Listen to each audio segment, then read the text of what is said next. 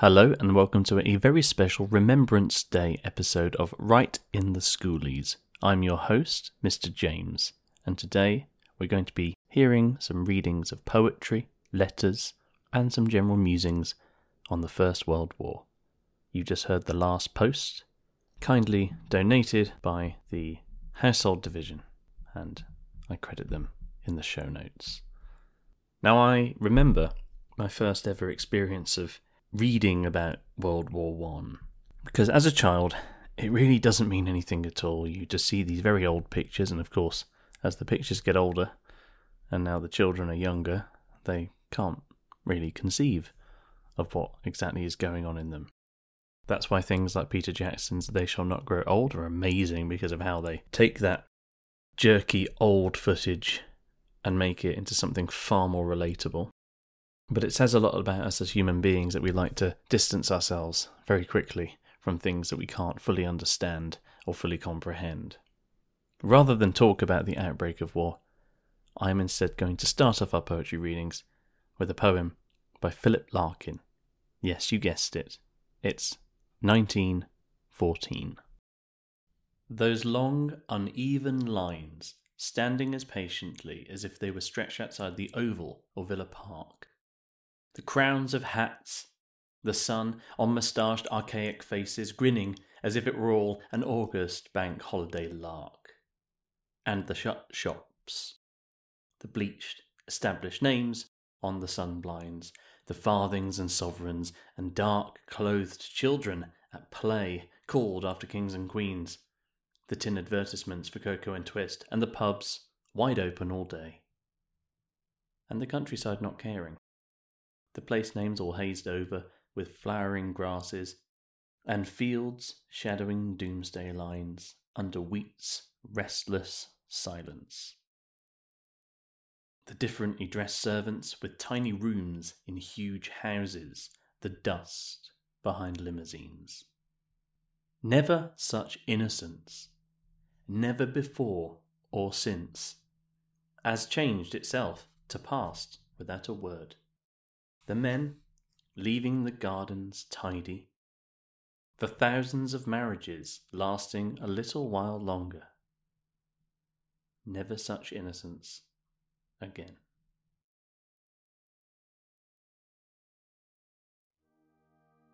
This book is not about heroes. English poetry is not yet fit to speak of them. Nor is it about deeds, or lands, nor anything about glory honour, might, majesty, dominion, or power, except war. Above all, I am not concerned with poetry. My subject is war and the pity of war. The poetry is in the pity.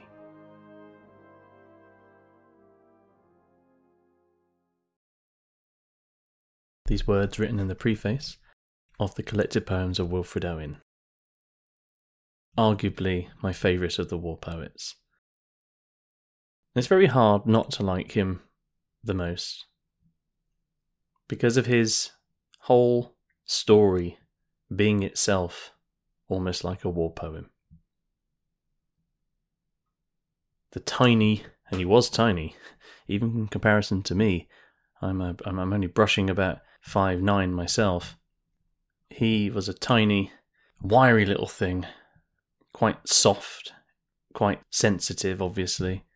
Really wasn't sure if he wanted to go and sign up in the first place, and yet, arguably one of the fiercest fighters out there. A great shot, loved by his men when he was a second lieutenant, and somebody who, even though he had the golden ticket out of the war, and was sent to Craiglockhart to convalesce. He said that his men needed him, and he went back. His dear old mum, whom he wrote to daily, had to answer the door as the bells were ringing in Shrewsbury to tell the end of the war that her son had been killed in action. Anthem for Doomed Youth what passing bells for these who die as cattle? Only the monstrous anger of the guns, only the stuttering rifle's rapid rattle can patter out the hasty orisons. No mockeries now for them, no prayers nor bells, nor any voice of mourning, save the choirs, the shrill, demented choirs of wailing shells, and bugles calling for them from sad shires. What candles may be held to speed them all? Not in the hands of boys, but in their eyes shall shine the holy glimmers of goodbyes. The pallor of girls' brows shall be their pall, their flowers the tenderness of patient minds, and each slow dusk a drawing down of blinds.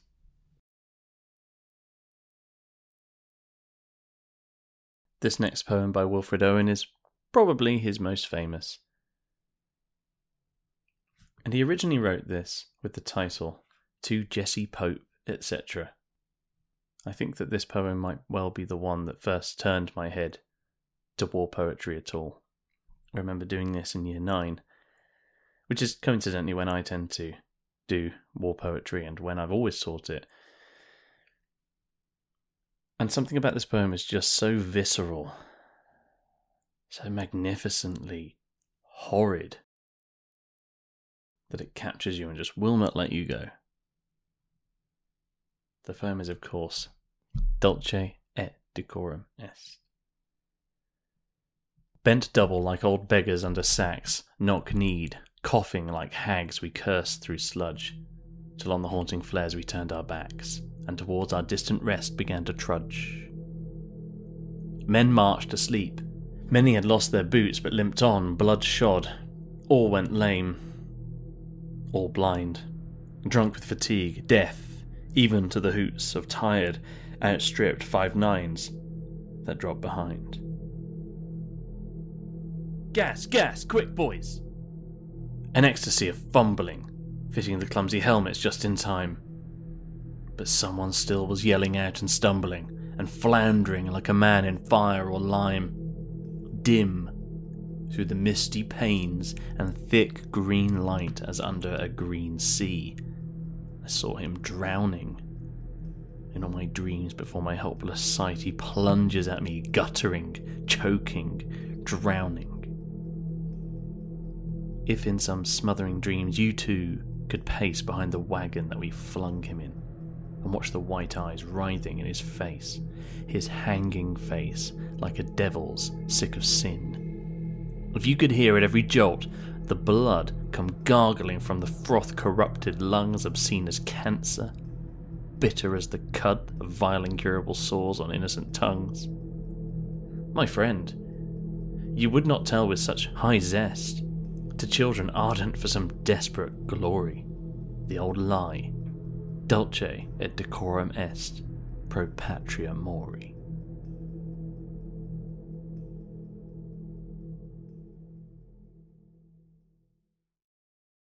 And to change the tone ever so slightly from poignantly sad to poignantly peeved, I'm going to read a poem by Mad Jack himself, Siegfried Sassoon. Base details. If I were fierce and bold and short of breath, I'd live with scarlet Majors at the base and speed glum heroes up the line to death. You'd see me with my puffy, petulant face guzzling and gulping in the best hotel, reading the roll of honour. Poor young chap, I'd say. I used to know his father well. Yes, we've lost heavily in this last scrap. And when the war is done and youth stone dead, I toddle safely home and die in bed. I think Mr. Sassoon wasn't alone in being underwhelmed at times by his superiors. And one of the other poems I'd love to have for you here is by the good doctor John McCrae. Very few people seem to remember, of course, that he wrote Flanders Fields almost in one take. And John McCrae, of course, being a Canadian, I have decided to enlist the only Canadian that I know to read this poem for me. This is the wonderful Jacob Vull, who doesn't enjoy reading poetry, doesn't particularly like podcasts, but I've got some incriminating material on him, so he he better do it. When he's finished listening to Michael Bublé and watching ice hockey or eating poutine, he found some time to record this poem for me. This is Flanders Fields by John McCrae.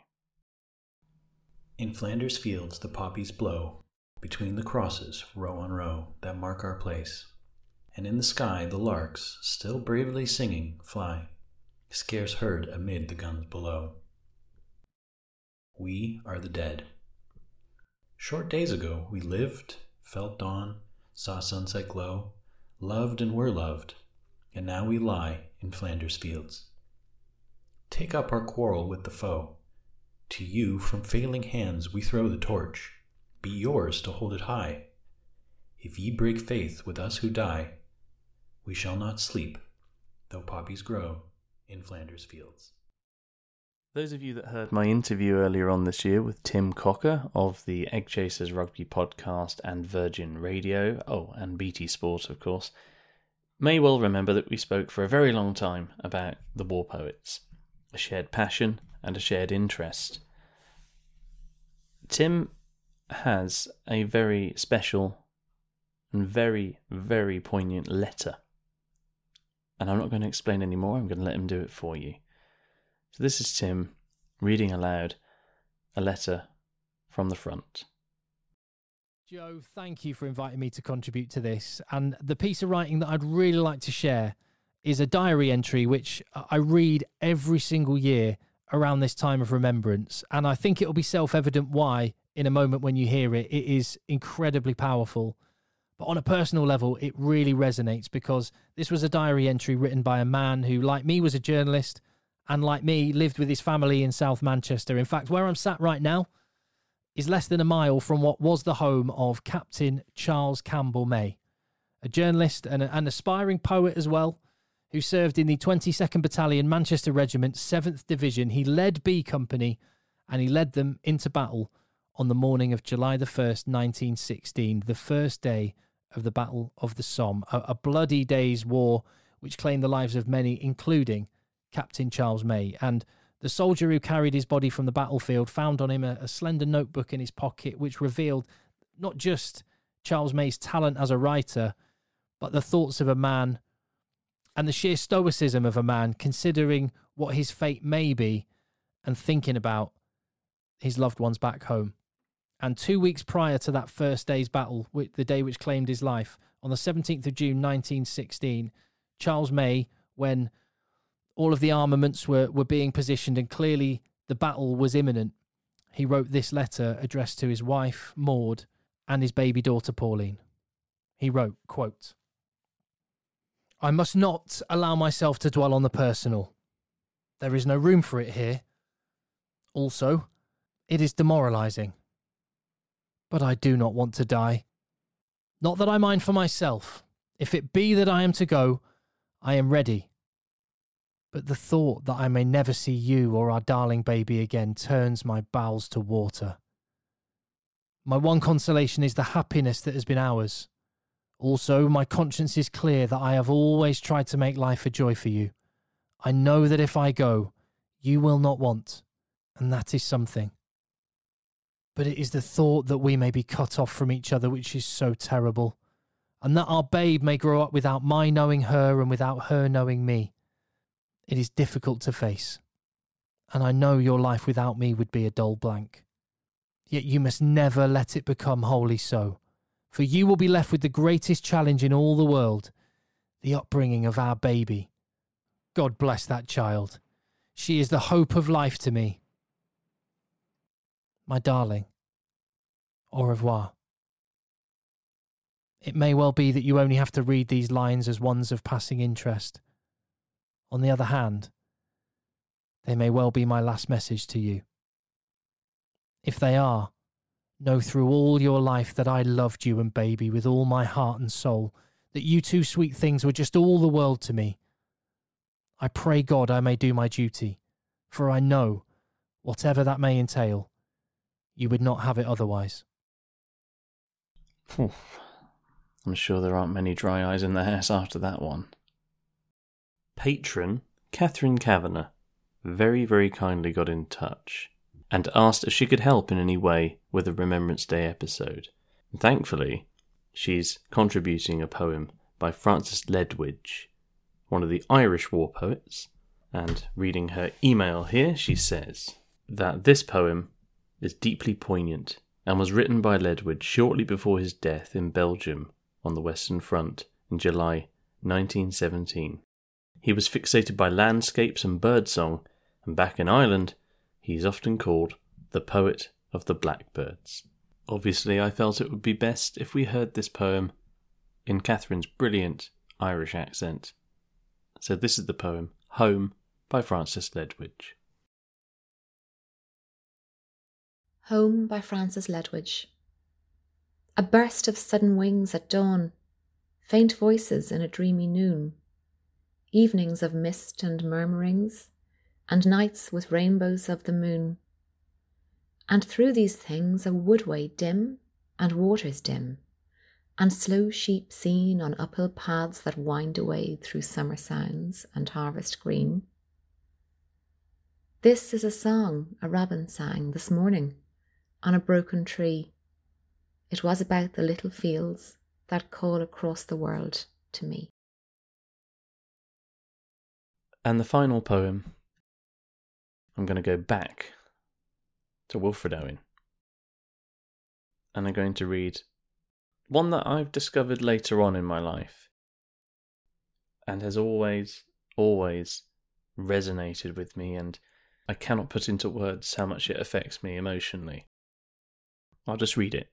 And then, of course, to play us out, I have the household division once again playing the haunting Nimrod by Edward Elgar from his Enigma Variations. Futility. Move him into the sun. Gently, its touch awoke him once. At home, whispering of fields unsown. Always it woke him, even in France. Until this morning, and this snow. If anything might rouse him now, the kind old sun will know. Think how it wakes the seeds, woke once the clays of a cold star. Our limbs so dear achieved, our sides full nerves still warm. Too hard to stir? Was it for this the clay grew tall? Oh, what made fatuous sunbeams toil to break earth's sleep at all?